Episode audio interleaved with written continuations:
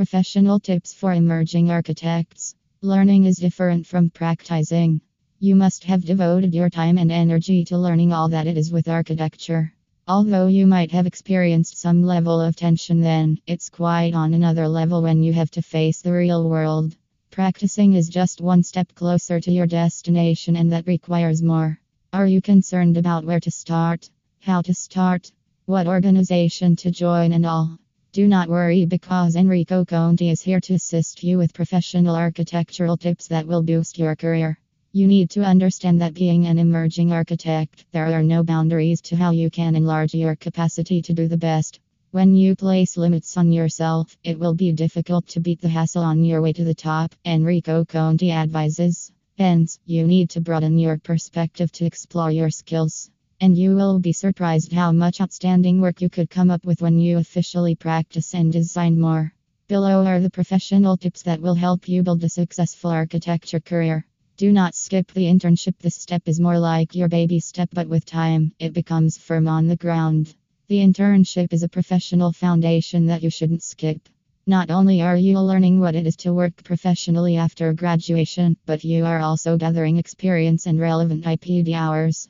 IPD hours are a huge part of your license approval. You can start your internship as early as possible, even before you graduate. Commencing your internship while still in college also saves you time in some sense, not leaving out the fact that it will also boost your academic performance in school.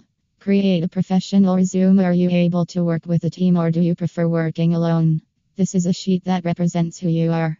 In this sheet is your educational background, projects published or not, strength, experiences, awards and achievements, if any, and many more. From your resume, an employer can judge if you can contribute immensely to the firm.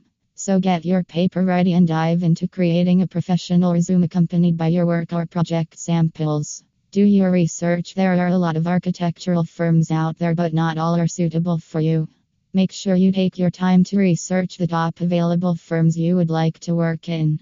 These days, it's not so common that students get to work officially in the firms they had their internship. Make a list of them, note out their professional features and reputation. Because you're an emerging professional does not warrant you to settle for less. Target the best and send in your application. Do not forget to add your work sample or project samples too. Be committed, no bridges built in a day. It takes your everyday work and practice to become the best in the game.